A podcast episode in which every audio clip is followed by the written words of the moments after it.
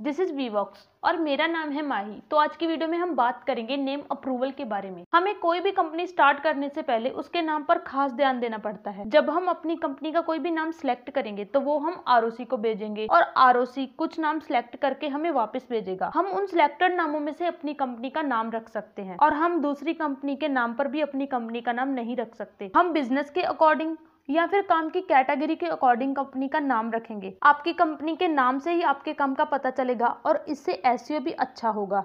मान लीजिए आपका फोटोग्राफी का बिज़नेस है।